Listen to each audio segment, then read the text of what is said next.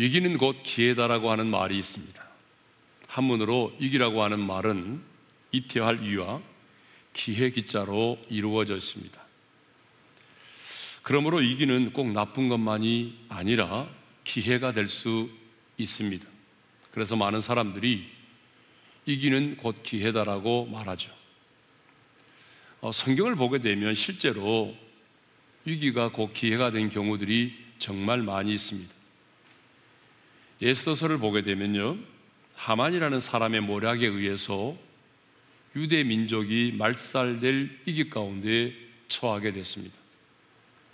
하지만 왕후 에스더가 죽으면 죽으리라고 하는 일사각오의 신앙을 가지고 왕에게 나아갔고 하나님이 극적으로 개입하셔서 하만의 모든 결락이 들통이 나게 되고 유대인들은 보호를 받게 되고 도리어 그 원수들이 도륙을 당하는 대반전이 일어났습니다.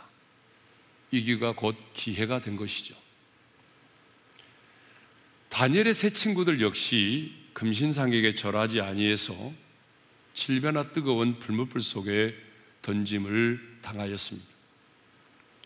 인생의 최고의 위기를 만난 것이죠. 그러나 하나님이 함께 하심으로 머리털 하나 걸리지 아니하고 살아나왔습니다. 그것을 본 느부갓네살 왕은 사드락과 메삭과 아벤드고의 하나님을 찬양하면서 사람을 구원할 다른 신이 없음을 고백했습니다. 이기가 곧 기회가 된 것이죠. 출애굽한 이스라엘 백성들 역시 위기가 곧 기회가 되는 놀라운 하나님의 은혜를 경험하였습니다. 모세가 이끄는 이스라엘 백성들이 홍해 앞에 이르렀을 때에 앞에는 넘실대는 홍해 바다가 가로막고 있었고 뒤에는 내굽의 군대가 추격해오고 있었습니다. 우리는 이런 상황을 진퇴양난이라고 말하고 사면초가라고 말하죠. 그런데 하나님은 극적으로 홍해를 갈라지게 하셔서 이스라엘 백성들을 육지같이 건너게 하셨고 뒤따라온 애굽의 군대는 바닷 가운데 수장되게 하셨습니다. 진퇴양난의 위기가 사면초가의 위기가 홍해의 기적을 경험하는 기회가 된 것입니다. 성경에 나오는 인물들 가운데요. 어쩌면 가장 많은 이기가 위기 가운데서 하나님의 기회를 경험한 사람이 다윗이 아닌가 싶습니다. 다윗은 참 파란만장한 삶을 살았는데요. 그가 만났던 이기들이 결국에는 하나님이 축복하시는 기회가 된 적이 정말 많습니다. 대표적으로 예를 들어 보게 되면요. 자, 아버지의 심부름으로 싸움터를 방문했다가 3미터나 되는 거인 골리앗이 하나님의 이름을 모독하며 아침과 저녁으로 비방과 조롱하는 말을 듣게 됩니다. 그때 어린 소년 다윗은 망군의 여호와의 이름으로 물미와 돌을 가지고 골리앗을 향하여 나아갔습니다. 그리고 힘차게 달리면서 물맷돌을 던졌는데 그 물맷돌이 그 거인 골리앗의 이마에 명중을 했습니다. 그러자 3미터나 되는 골리앗이 먼지를 일으키며 쓰러졌어요. 그것을 본 블레셋 군대가 도망을 가기 시작을 했습니다. 이 골리앗과의 만남이 인생의 위기였지만 도리어 하나님의 살아계심과 이 전쟁이 하나님께 속한 것임을 드러내는 기회가 되었던 것입니다. 사실 우리의 인생도 따지고 보게 되면 위기의 연속입니다. 여러분 그렇지 않습니까? 지금까지 살아오면서 한 번도 인생의 위기를 만나본 적이 없는 사람은 거의 없습니다. 모든 사람은 위기를 싫어합니다. 스스로 그 위기를 자초하고 싶어 하는 사람은 한 사람도 없습니다. 그럼에도 불구하고 우리의 인생 가운데는 내 의지와는 상관없이 위기가 찾아올 때가 있습니다. 그런데 중요한 것은 동일한 상황과 환경도 어떤 사람에게는 이기가 될 수 있고 어떤 사람에게는 기회가 될 수 있다는 사실입니다. 자신이 처한 그 상황을 내가 어떻게 받아들이고 어떻게 해석하고 어떻게 대처하느냐에 따라서 위기가 될 수도 있고 기회가 될 수도 있다라고 하는 사실입니다. 우리가 잘 아는 이야기 중에 이런 이야기가 있습니다. 술주정꾼인 아버지 밑에 술주정꾼인 아버지 밑에서 자란 두 아들이 있었습니다. 그런데 한 아들은요, 성직자가 되었고요.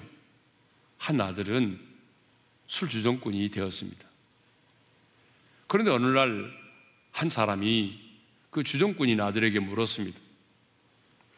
당신은 왜 술 주정꾼이 되었습니까? 이렇게 물었는데 주정꾼인 아들이 이렇게 대답을 했다고 합니다. 그럴 수밖에 없지 않습니까? 여러분 무슨 얘기죠? 평생 술을 잡수시는 아버지의 모습을 보고 자랐기 때문이라는 거예요. 그러니까 아버지 때문에 나도 술 주정꾼이 되었다라고 얘기를 한 거죠. 성직자가 된 아들에게도 물었습니다. 왜 당신은 평생 술을 마시는 아버지를 보고 자랐는데 왜 술을 배우지 않았습니까? 그랬더니 그 성직자가 된 아들도 이렇게 대답을 했습니다. 그럴 수밖에 없지 않습니까? 평생 술을 잡수시는 아버지의 모습을 보고 자랐는데 어떻게 제가 술을 입에 댈 수 있었겠느냐는 얘기입니다. 이 두 아들은요, 평생 술을 잡수시는 아버지 밑에서 자랐습니다. 동일한 상황과 동일한 환경 가운데서 자랐습니다. 그런데 한 아들은 술을 입에 대지도 않는 성직자가 됐고 한 아들은 끊임없이 술을 먹는 술 주정꾼이 되었습니다. 그렇습니다. 모든 이기가 다 기회가 되는 것은 아닙니다. 어떤 사람에게는 이기가 기회가 되기도 하지만 어떤 사람에게는 그 위기가 추락이 될 수도 있습니다.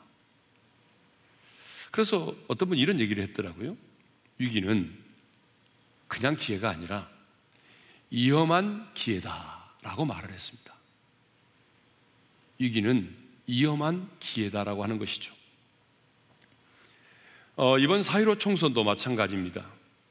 선거에서 압승을 해서 최고의 의석을 차지한 정부 여당도 오만하고 민심을 거스리면 지금의 기회가 도리어 위기가 될 수가 있습니다.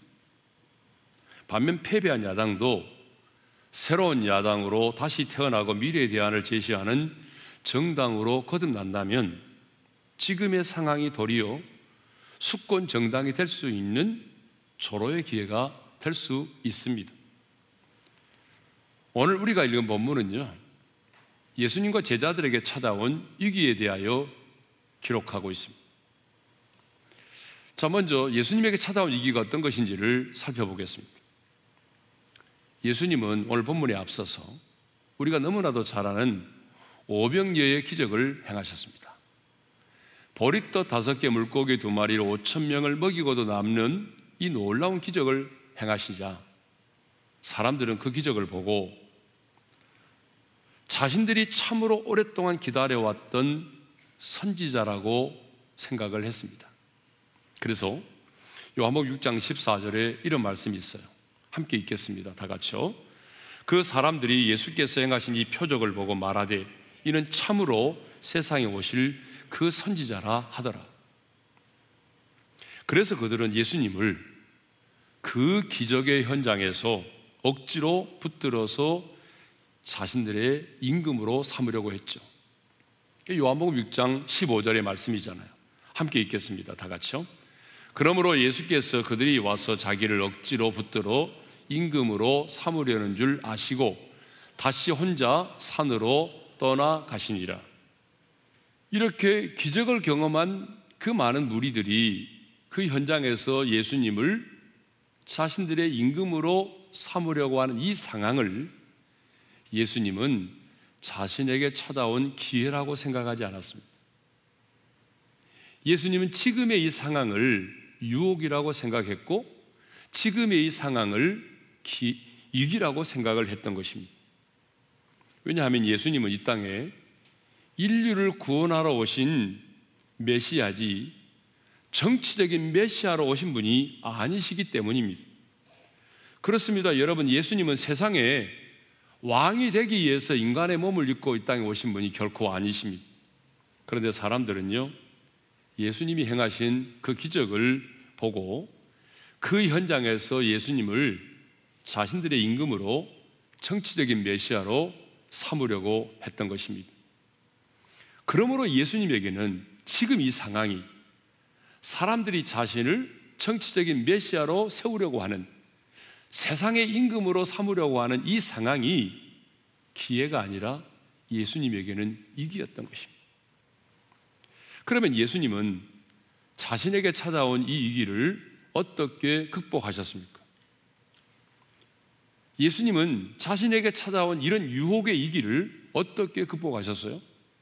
먼저는 자기를 임금 삼으려는 군중들을 해산시키셨습니다. 왜냐하면 사람들은 군중 심리를 이용해서 예수님을 더욱 자신들의 임금으로 삼으려고 할 것이기 때문입니다.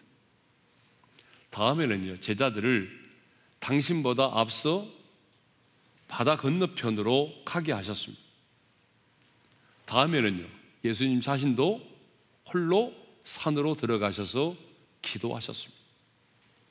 23절의 말씀이죠. 함께 읽겠습니다. 다 같이요. 무리를 보내신 후에 기도하러 따로 산에 올라가시니라. 저물매 거기 혼자 계시더니 예수님은 사람들이 자신을 억지로 임금 삼으려고 할 때에 그 자리에 머물러 계시지 않았습니다. 그 자리를 피하여 떠나셨습니다. 그리고 다음에는 홀로 산으로 가셔서 홀로 늦은 시간까지 기도하셨습니다. 그러니까 예수님은요, 그 유혹의 자리를 피하셔서 산으로 올라가 홀로 늦은 시간까지 기도하심으로 자신에게 온 그 유혹의 이기를 이겨내셨던 것입니다. 사람들은 누구나 인정받기를 원하고 높아지기를 원하고 사람들로부터 환호와 박수를 받기를 원합니다. 그런데 사람들로부터 환호와 박수 갈채를 받는 그 순간이 우리 인생의 가장 위험한 순간이 될 수 있다는 사실입니다. 왜냐하면 사람들은 그 환호와 박수 갈채를 받을 때에 자신도 모르게 마음이 흔들리고 자신의 본분을 잊어버릴 때가 있습니다. 자신도 모르게 하나님의 은혜를 망각해버릴 때가 있습니다. 모든 것이 하나님의 은혜인데 그 하나님의 은혜를 잊어버릴 때가 있어요. 자신의 본분을 망각해버릴 때가 있는 거죠. 그러므로 우리의 인생에 이런 유혹의 이기가 찾아올 때는 사람들의 환호와 그 박수 소리를 멀리 해야 합니다. 사람들의 환호와 박수 소리를 즐기면서 그 자리에 머물러 있으면 누구도 이 유혹을 피할 수가 없습니다. 우리 예수님도 그 자리를 피하셨습니다. 그리고 하나님의 보좌 앞으로 가까이 나가셨습니다. 그리고 하나님의 보좌 앞에 홀로 머물러 계셨습니다. 우리도 마찬가지입니다. 이런 유혹의 이기가 찾아올 때에 그 순간을 즐기며 앉아 있으면 안 됩니다. 우리도 그 현장을 떠나야 합니다. 그리고 하나님의 보좌 앞에 나아가 홀로 오랜 시간 동안 머무르며 주님과 친밀한 교제를 가져야 합니다. 예수님은 이렇게 인생의 위기를 극복하셨습니다. 자, 이번에는요, 예수님의 제자들에게 찾아온 위기에 대하여 생각해 보겠습니다. 이 본문을 보게 되면 예수님의 제자들에게도 위기가 왔습니다. 근데 여러분, 한번 물어보겠습니다. 본문을 보게 되면 예수님의 제자들에게 찾아온 위기가 한 번일까요? 두 번일까요? 그러니까 많은 사람들은 한 번이라고 생각을 하죠. 저도 그렇게 생각을 했어요. 그런데 본문을 묵상하면서 보니까요, 제자들에게 찾아온 위기는 한 번이 아니라 두 번이었습니다. 그 첫 번째 위기가 뭐냐? 기적의 현장에 찾아온 위기였습니다.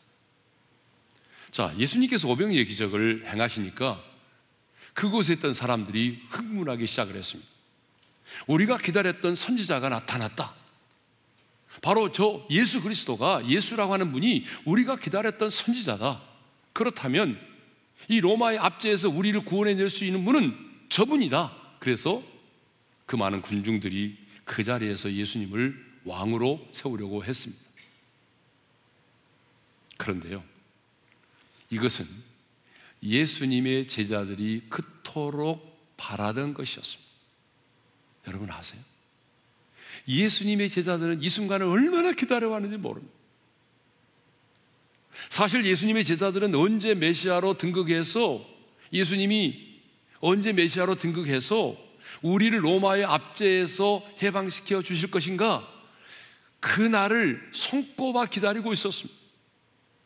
그런데 드디어 그 순간이 찾아온 것입니다.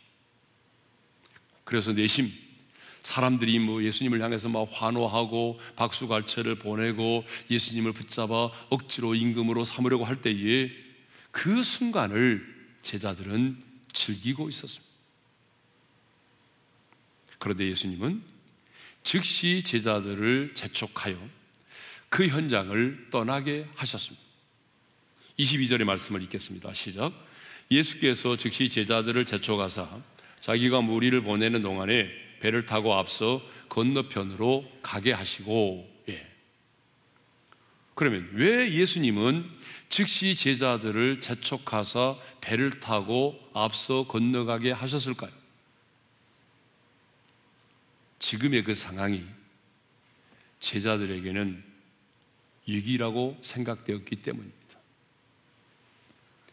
제자들은 지금의 이 상황이 사람들이 예수님을 왕으로 임금으로 삼으려고 하고 있는 이 지금의 상황이 제자들의 눈에는 예수님에게도 기회라고 생각했고 예수님을 따르는 자신들에게도 기회가 왔다라고 생각을 했습니다.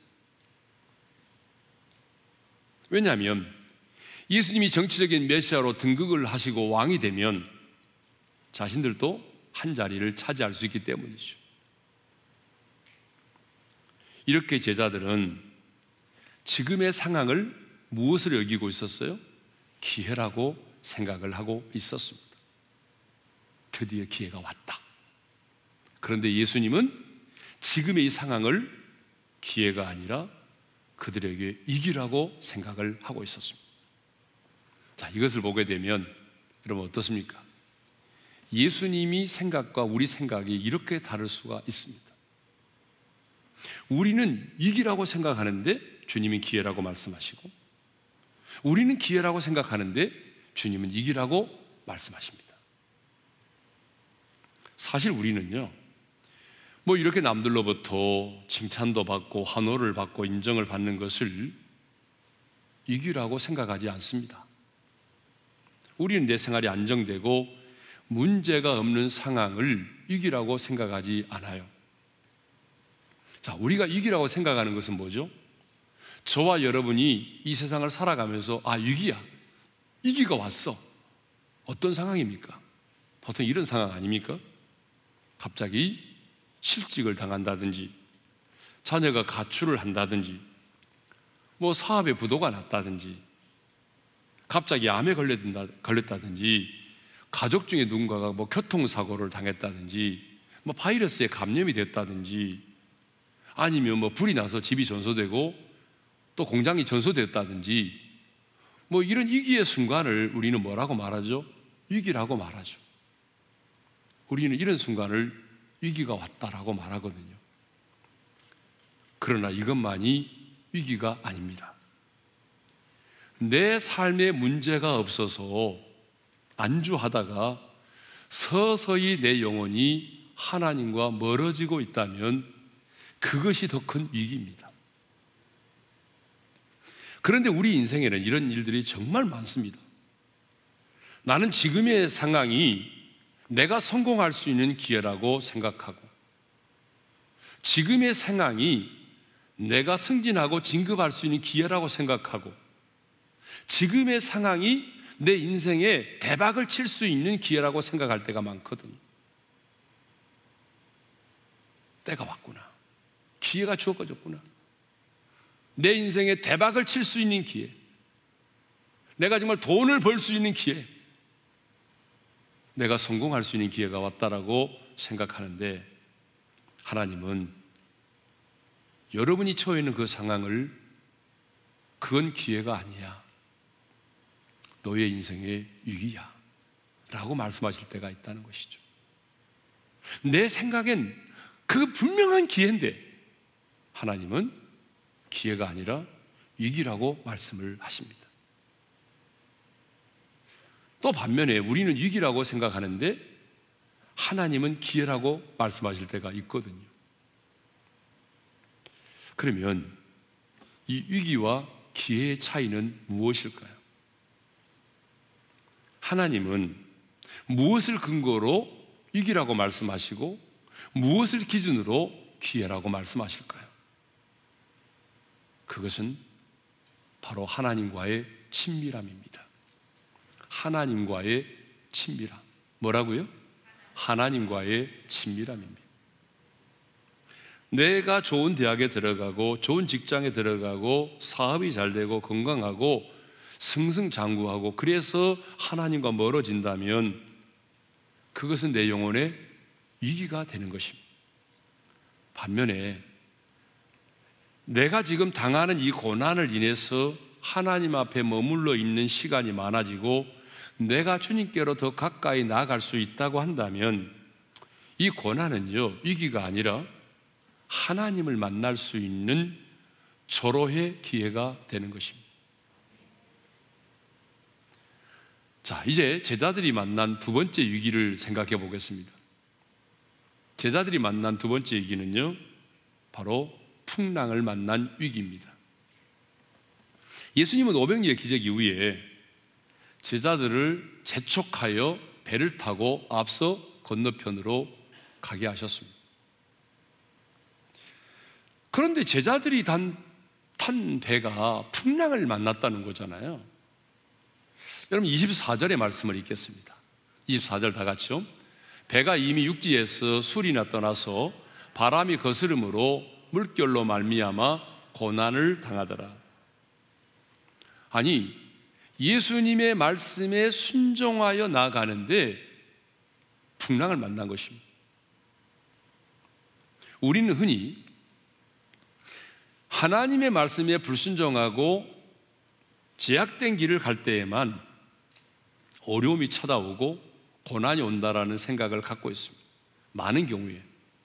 또 실제로 그런 경우들도 많고요. 여러분 요나를 보십시오. 요나가 그러지 않았어요?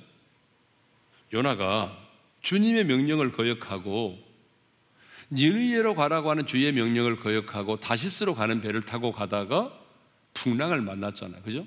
예. 그러니까 하나님의 말씀에 불순종하고 제약된 길로 가다가 인생의 풍랑을 만난 적도 정말 있어요. 그러나 오늘 본문의 제자들처럼 주님의 말씀에 순종하여 나아가는 길에도 얼마든지 인생의 풍랑을 만날 수 있다는 거예요. 주님의 말씀에 순종하여 나가는 길에도 인생의 위기가 찾아온다는 그런 얘기죠. 그런데요, 제자들이 풍랑을 만났다는 그 사실보다도 더 중요한 사실이 있습니다. 우리가 이 세상을 살아가면서 어떤 풍랑을 만나느냐 그 사실보다도 더 중요한 것이 하나 있습니다. 여러분 그게 뭔지 아십니까? 주님께서 그 고난의 현장을 그 풍랑을 만나서 힘겹게 노를 젓고 있는 현장을 보고 계신다는 사실입니다. 주님은 지금 제자들이 그 풍랑을 만나서 힘겹게 노를 젓고 있는 현장을 보고 계셨습니다. 여러분 마가복음 6장 48절이죠. 한번 읽겠습니다. 시작. 바람이 거스르므로 제자들이 힘겹게 노 젓는 것을 보시고, 예. 그러니까 예수님은 제자들이 풍랑을 만나서 힘겹게 막 노를 젓고 있는 모습을 보고 계셨습니다. 그런데 예수님은 어디서 보고 계셨습니까? 어디서 보고 계셨어요? 기도의 현장에서입니다. 기도의 현장에서 주님은 제자들이 풍랑을 만나서 힘겹게 노를 젓고 있는 모습을 보고 계셨다는 얘기죠. 예수님이 제자들 재촉하여 배를 타고 앞서 건너편으로 가게 하신 다음에 주님은 어디로 가셨어요? 산에 올라가셨어요. 그리고 기도하고 계셨어요. 그런데 주님은 그 기도의 현장에서 제자들이 풍랑을 만나서 힘겹게 노를 젓고 있는 모습을 보고 계셨습니다. 여러분, 기도에서 정말 중요한 것이 뭐예요? 현장을 보고 기도하는 것입니다. 우리의 기도에 정말 중요한 것이 있다면 막연한 기도가 아니라 현장을 보면서 기도할 수 있어야 됩니다. 그래서 우리도 기도의 산에 올라야 된다고 하는 것입니다. 여기서 말하는 기도의 산은 얼마나 높은 산을 올라가느냐가 아는 것이 아니라 얼마나 높은 뭐 응답봉, 기적봉 올라가서 기도하라는 얘기가 아닙니다.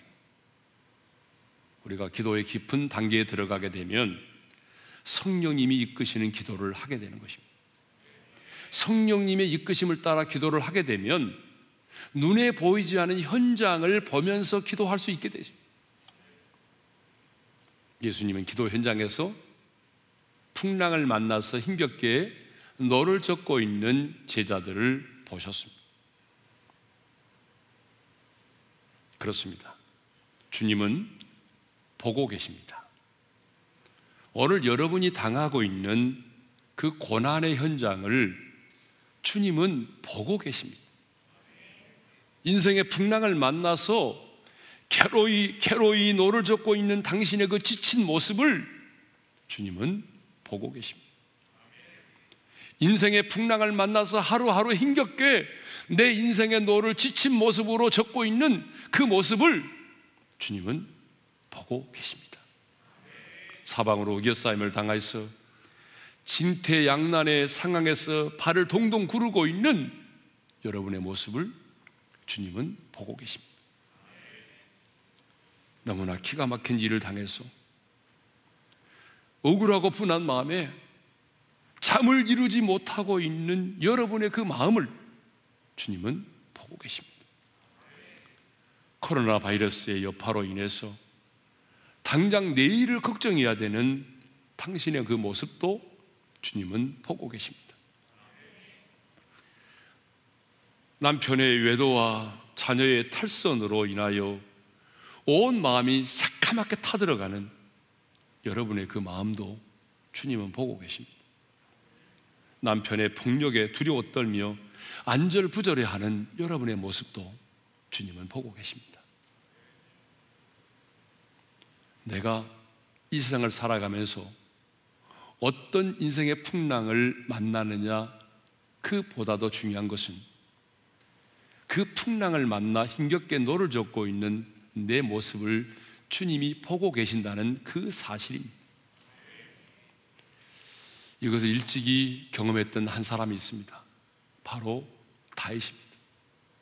그래서 다윗은 시편 139편 2절과 4절에서 이렇게 고백하고 있습니다. 함께 읽겠습니다. 다 같이요. 주께서 내가 안고 일어섬을 아시고 멀리서도 나의 생각을 밝히 아시오며 나의 모든 길과 내가 눕는 것을 살펴보셨으므로 나의 모든 행위를 익히 아시오니 여호와여 내 혀의 말을 알지 못하시는 것이 하나도 없으시니이다. 다윗은 하나님이 내 인생의 모든 것을 알고 계신다. 내가 안고 일어서는 것만이 아니라 나의 생각까지 내 입에서 나오는 말까지 주님이 다 알고 계신다라고 그렇게 고백을 하고 있습니다. 그렇습니다. 주님은 여러분의 모든 것을 알고 계십니다. 그러므로 우리도 고난을 당할 때에 인생의 위기를 당할 때에 사람들은 몰라도 내 주님은 아신다. 내 주님은 보고 계신다. 이 사실을 잊지 않기를 바랍니다. 그런데 예수님은요, 보고 계실 뿐만 아니라 그 현장에 찾아오셨다는 사실입니다. 25절의 말씀을 읽겠습니다. 다 같이요. 밤 사경에 예수께서 바다 위로 걸어서 제자들에게 오시니 예수님은 당신의 제자들이 풍랑을 만나서 힘겹게 노를 젓고 있는 모습을 보셨습니다. 그것을 보시면서 안타까워 하시지만 않으셨습니다. 주님은 동이 토른 아침까지 머뭇거리거나 기다리지 않으셨습니다. 주님은 너무나 급한 나머지 무리를 걸어서 제자들에게 오셨습니다. 그런데 언제 찾아오셨습니까? 이게 너무 중요합니다. 주님이 언제 제자들에게 찾아오셨습니까? 성경은 분명히 말하죠. 밤 사경이라고 말합니다. 밤 사경은요, 새벽 3시에서 6시를 가리키는 시간입니다. 해가 넘어간 때로부터 오랜 시간이 경과되었고, 곧 여명이 밝아올 시간이 가까웠기 때문에 어둠이 가장 두껍게 깔린 시간이 바로 밤 사경입니다. 그런데 주님은 밤 사경에 찾아오셨습니다.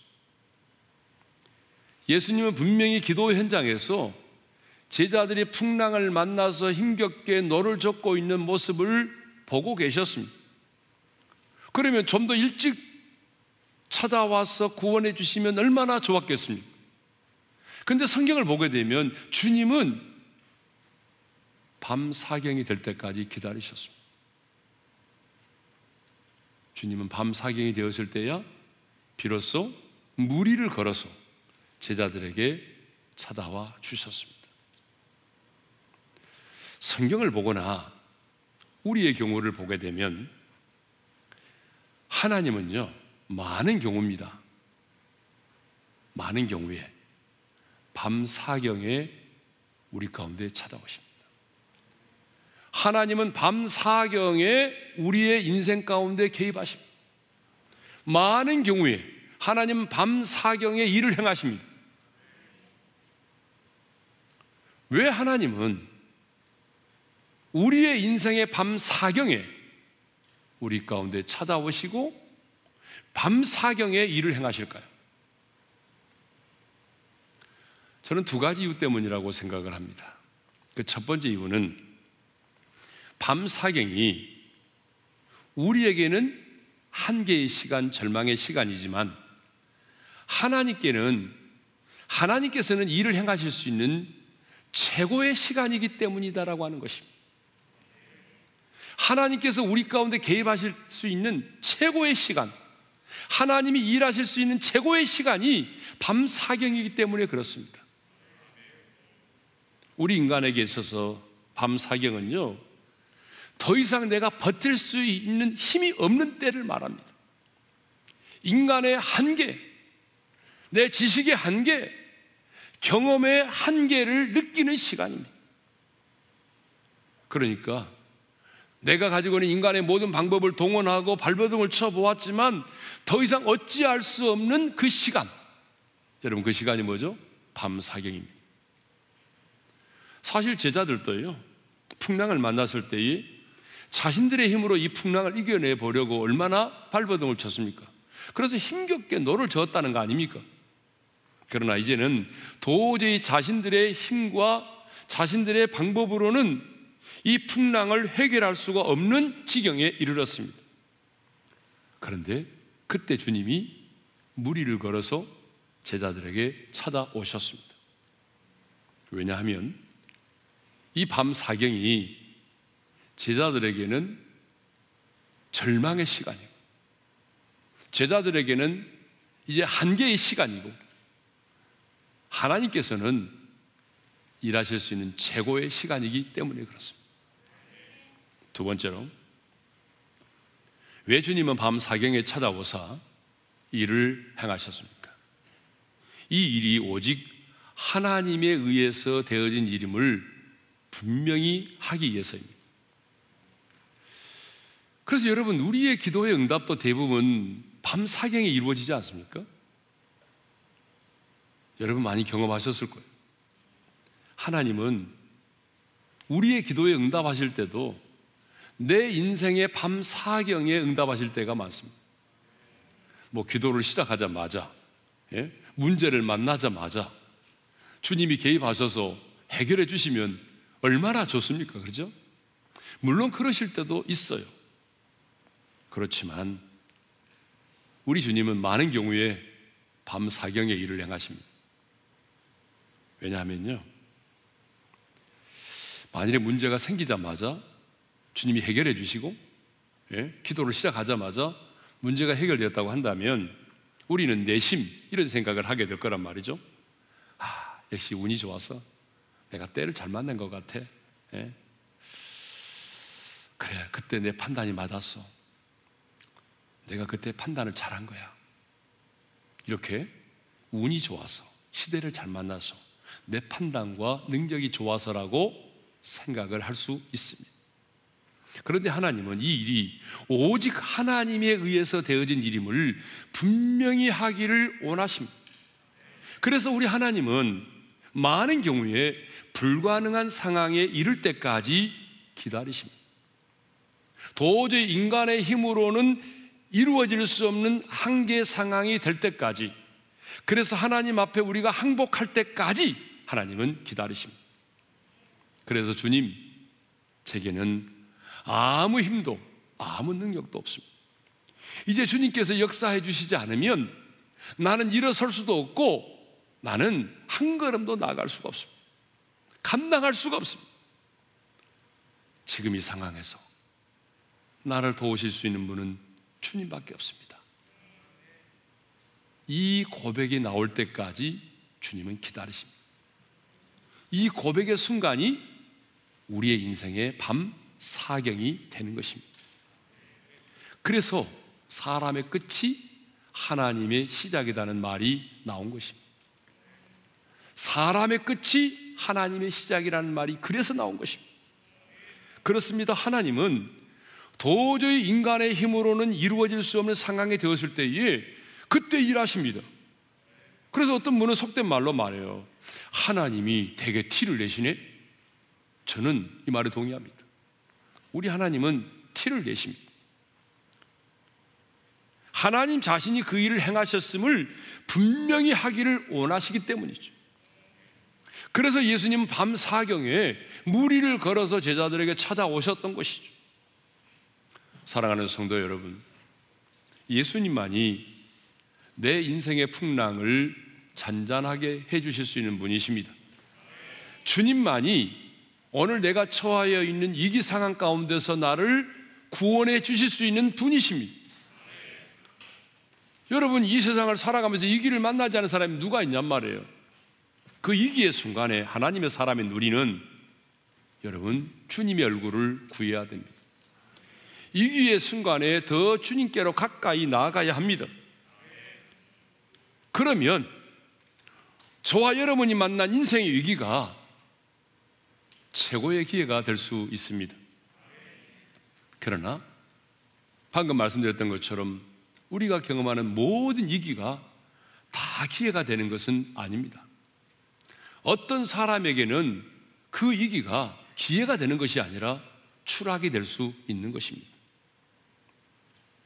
그러나 어떤 사람에게는 그 위기가 주님을 만나고 주님께서 행하시는 기적을 경험할 수 있는 최고의 기회가 되는 것이죠. 저는 오늘 이 말씀을 듣는 사랑하는 우리 성도들이 이 세상을 살아가면서 위기를 만날 때마다 그 위기 때문에 추락하는 사람이 아니라 도리어 그 인생의 위기가 하나님을 만나고 하나님이 행하신 일을 드러낼 수 있는 그런 최고의 기회가 될 수 있기를 주님의 이름으로 축복합니다. 우리 찬양하겠습니다. 전능하신 나의 전능하신 나의 주 하나님은이라는 찬양이죠. 하신 나의 주 하나님을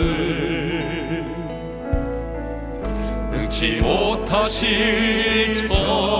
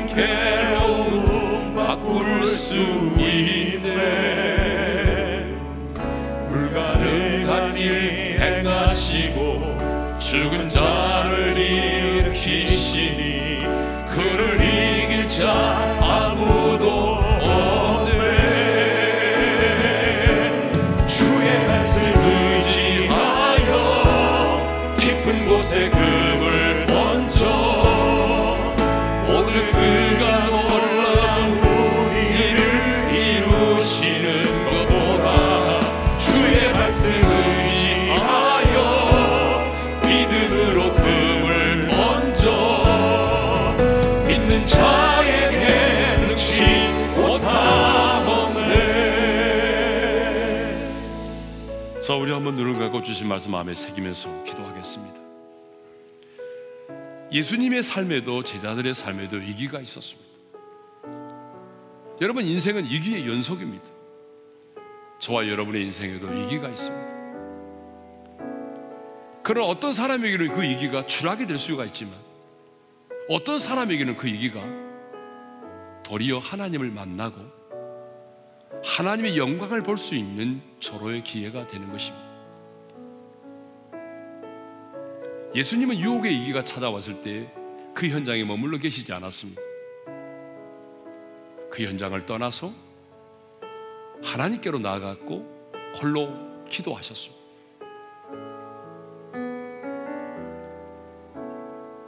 제자들에게도 위기가 왔습니다. 제자들은 사람들이 예수님을 임금으로 삼으려고 하는 그 순간을 기회라고 생각했고 그 순간을 즐기고 있었습니다. 그런데 예수님은 이 상황은 너희에게 기회가 아니라 이기라고 말씀하신 거죠.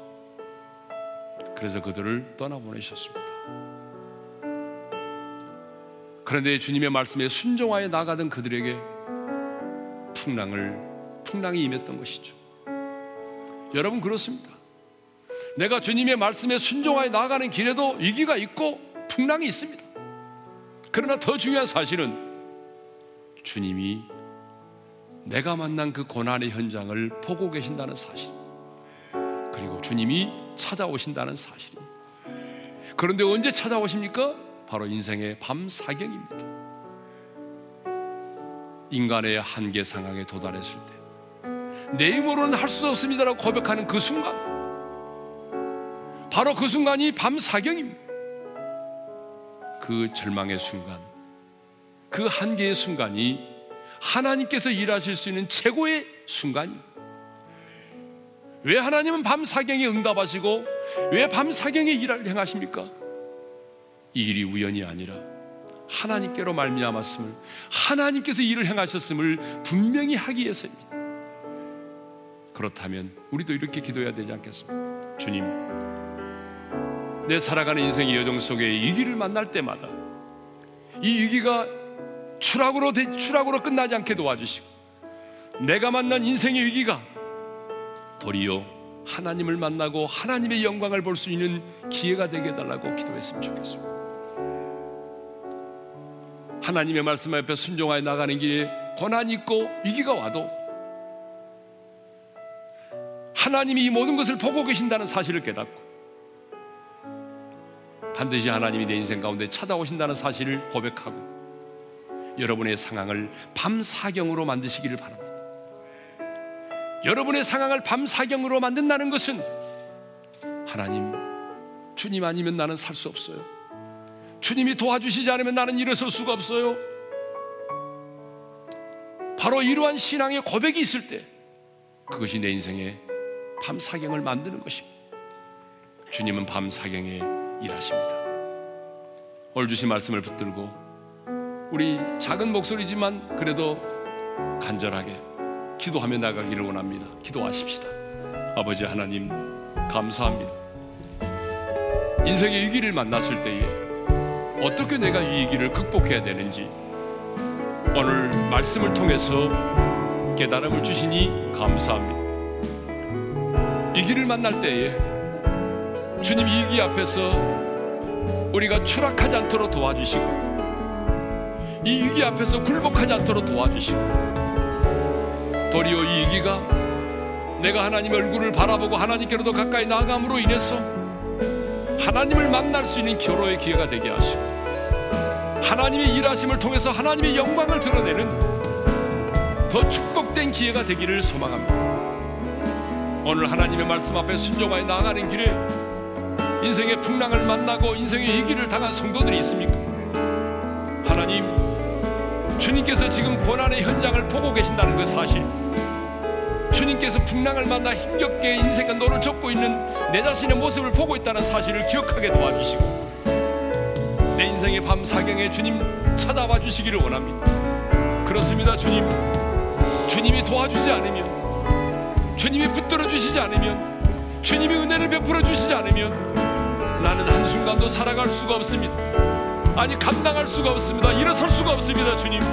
나를 도와주십시오.